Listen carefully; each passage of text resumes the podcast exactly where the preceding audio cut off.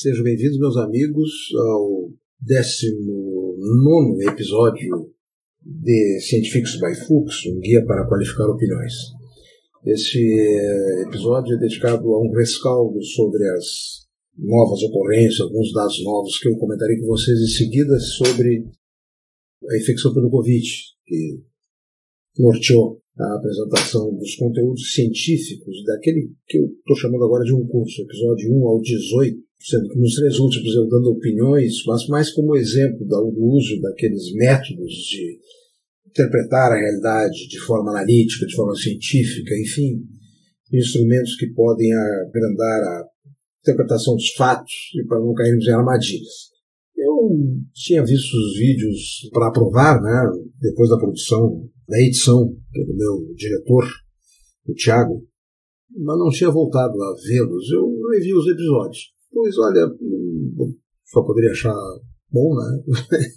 mas é, sem qualquer falsa modéstia, eu acho que interessantes. Interessantes pelo propósito de apresentar o que eu me propus, pelo menos está ali, né? Desde ciência, instinto, ciências, o nascimento da pergunta científica, os métodos, a observação, a documentação experimental, a documentação de associações causais não experimentais, etc, etc. Eu acho que valeu a pena. Né? Vamos ver o que acontece no futuro, se isso pode ser útil para as pessoas, porque, de fato, eu tenho feito tudo na vida, sempre, obviamente, que eu gosto de ter reconhecimento, como todos, mas eu tenho feito coisas muito para, como professor, como, como disseminador de informações, como produtor de informações, como cientista, enfim, ao cabo Obrigado pela paciência de vocês. Quem me viu, eu acho que deve ter gostado, espalhem. Se não gostaram também, espalhem, pode ser que outros tenham melhor gosto. Rescaldos do Covid. Primeiro, fica claro que algo que foi permeado já em opiniões que dei, as coisas foram se consolidando. A, a ideia de que vivemos surtos epidêmicos quase inexoráveis em relação à sua intensidade. Olhando a experiência da humanidade com seus surtos epidêmicos, com o nascimento, a ocorrência de um germe patogênico, né, causador de infecções virais ou bacterianas, o seu caminho, o seu contágio de populações, certo? Especialmente o sofrimento maior de alguns, mais suscetíveis, até inclusive com óbito, né? Na primeira etapa, tipicamente, aqueles mais suscetíveis falecem no primeiro surto da bactéria ou do vírus antes de que isso possa ser combatido por eh, vacinas, a prevenção, a produção de imunidade populacional, certo? Então, infecta os mais suscetíveis, no nosso caso, tipicamente os pacientes, as pessoas idosas, com doenças né, mais frágeis, vieram a falecer. Quase todos os países, com algumas exceções já levantadas aqui, como alguns países asiáticos, né, com surtos menos intensos, mas em muitos outros, tudo se aproximando. Aquelas figuras da da Hopkins, as coisas estão mais claras, que quase todo mundo está migrando, terminando com uma taxa de infecção por 100 mil por milhão de pessoas aproximadamente similar. Variações de 60, 80, 50, 40, 30 não são tão diferentes e são explicáveis pelas condições até dos países e não obrigatoriamente pelos mecanismos de controle e de prevenção da doença. Talvez tenha alguma influência algumas medidas dessas, eu imagino que a máscara pode ter sido útil para os países que puderam se mascarar a tempo. Isso explica pelo menos parte do surto, como ele está ocorrendo, no Rio Grande do Sul especialmente. Mas a Argentina, nossa vizinha aqui, está com surto ocorrendo, parecia um país que estava, tinha se protegido, estão ainda bloqueados, lá em parte o surto está se dando. E vem a segunda onda a segunda onda também é típico das epidemias. O primeiro surto, o segundo surto. O segundo surto é menor em intensidade, tipicamente. Muitas pessoas estão assustadas. Poxa, vai vir tudo de novo, aí aquela confusão. Vou ter que ficar fechado em casa mais seis meses, como ficou. Ficaram amigos meus, uma amiga querida minha, que saiu a semana passada pela primeira vez na rua, deu uma caminhadinha na calçada e voltou correndo para cá.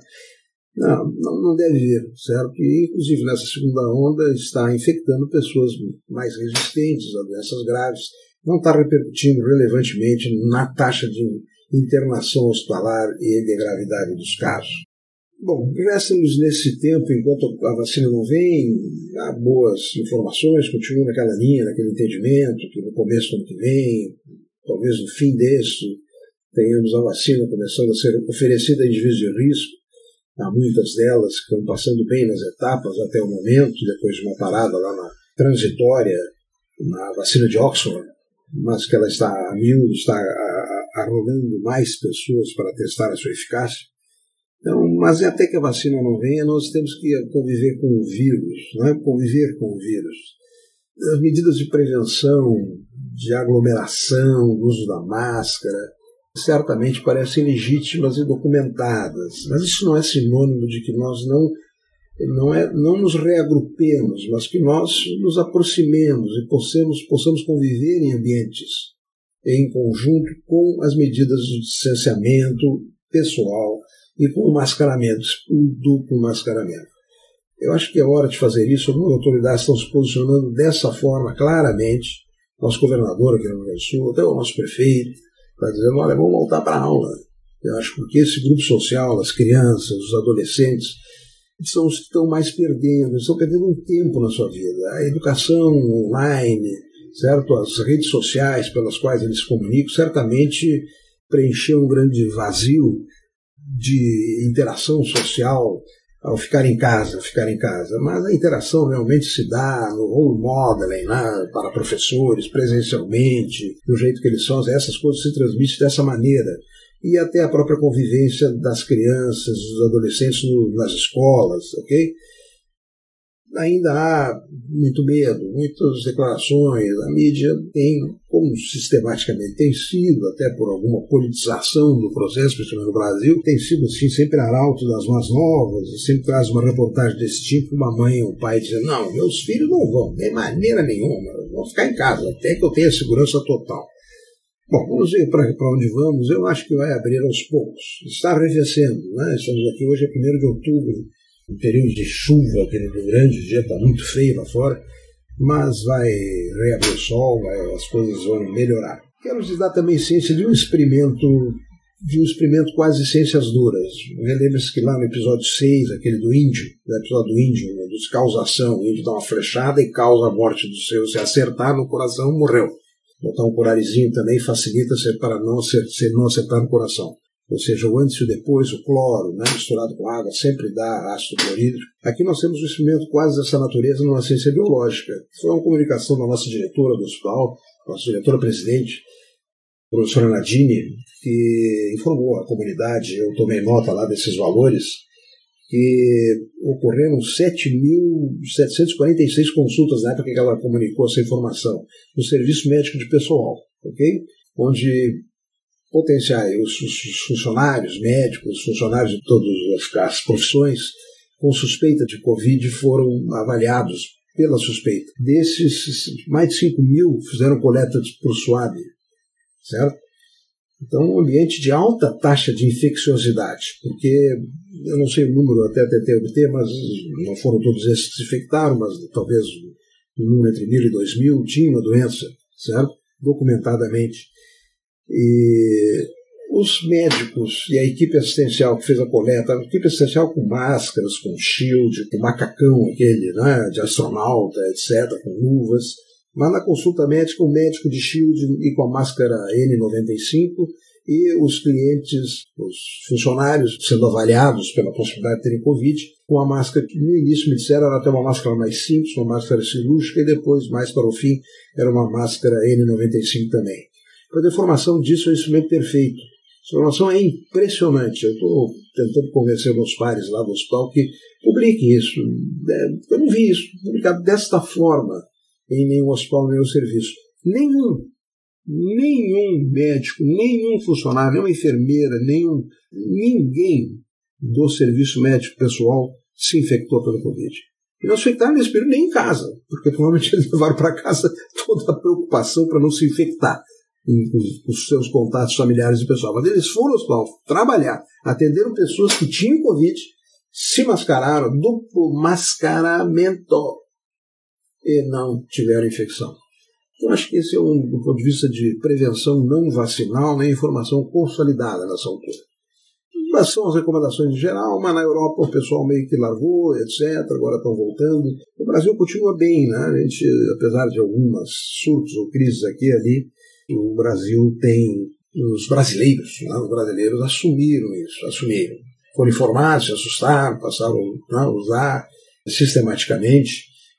E eu acho que está contribuindo para que o surto epidêmico seja pelo menos arrefecido, pelo menos prolongado, não teve sobrecarga hospitalares no Rio Grande do Sul. Isso é um fato também real, certo? Nós pudemos colocar na UTI todos os pacientes que precisaram de UTI. O tempo que nós tivemos foi bem aproveitado, né? Geralmente as pessoas falam mal de autoridade, eu posso falar mal um monte de coisa aí que eu sei, que eu discordo, etc. Mas está na hora de falar bem, tem que falar bem, certo? Nós nos organizamos para isso. Méritos das autoridades em todos os níveis, né? O Ministério da Saúde alocou recursos intensamente para onde precisasse. Os policlínicos do Porto Alegre recebeu verbas para abrir UTIs, abriu em tempo hábil e cuidamos bem dos nossos doentes. Alguns tiveram curso fatal, infelizmente, porque além das nossas possibilidades de manutenção da vida. E uma última informação técnica que eu fui conferir, eu vi, eu, eu vi isso numa crônica no estado de São Paulo, de um cientista que tem, tem até blog, ou até podcast, que é o Fernando Reinach, Reinach com CH no final. Eu sei que ele é bioquímico, mas também se pronuncia muito sobre a epidemia do Covid. Ele chamou a atenção nossa crônica de que a pesquisa de Pelotas, né, liderada por Pelotas, de prevalência, que eu falei lá nos episódios de estimativas, né, usei os exemplos de como se chegar a uma estimativa de infecção em populações, fazer amostras representativas, tudo aquilo, que foi feito no do Sul inicialmente, depois foi para o Brasil, não exatamente representativo do Brasil, mas semi-representativa, pelo menos, de todos os estados praticamente, custou muito caro. Depois o, o, o, Ministério deixou de financiar, parece que foi financiado por entidades privadas, e terminaram a pesquisa. Bom, o Fernando informou que há uma disparidade de informações muito preocupante, porque não tem se achado um aumento de indivíduos com imunidade pelo vírus, contra o vírus, imunidade contra o vírus, na pesquisa de Pelotas. Em algumas cidades foi zero os últimos surveys, os últimos levantamentos, zero. E uma cidade que sabia que tinha 20% infectados por outras informações, cidades que fizeram outros levantamentos.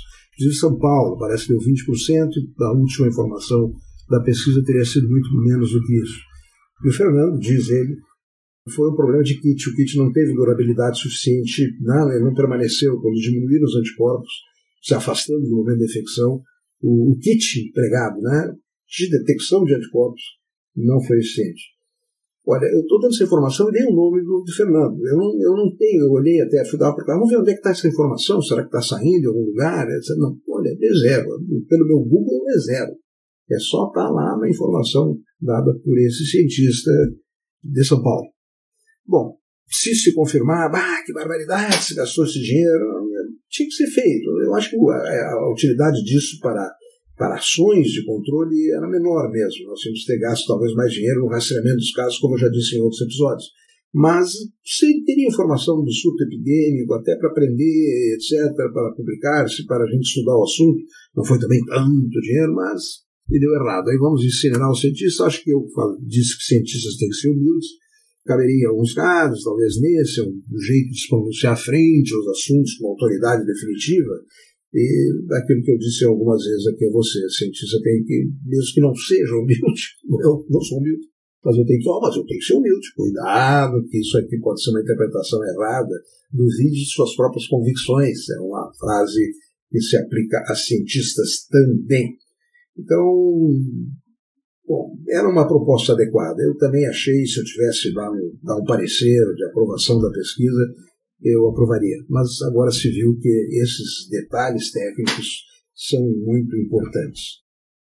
Bom, pessoal, obrigado por terem estado comigo aqui nesse 19 episódio. Eu estou, depois desses rescaldos, provavelmente eu virei com episódios pontuais, abordando outros aspectos, certo? Estou movido a retornar ou manter este, este canal. Para vocês que estão me acompanhando, muito obrigado por terem estado até aqui nesse momento. Né? Um abraço para vocês e até o próximo episódio de Cientifique-se by Fuchs. Tchau!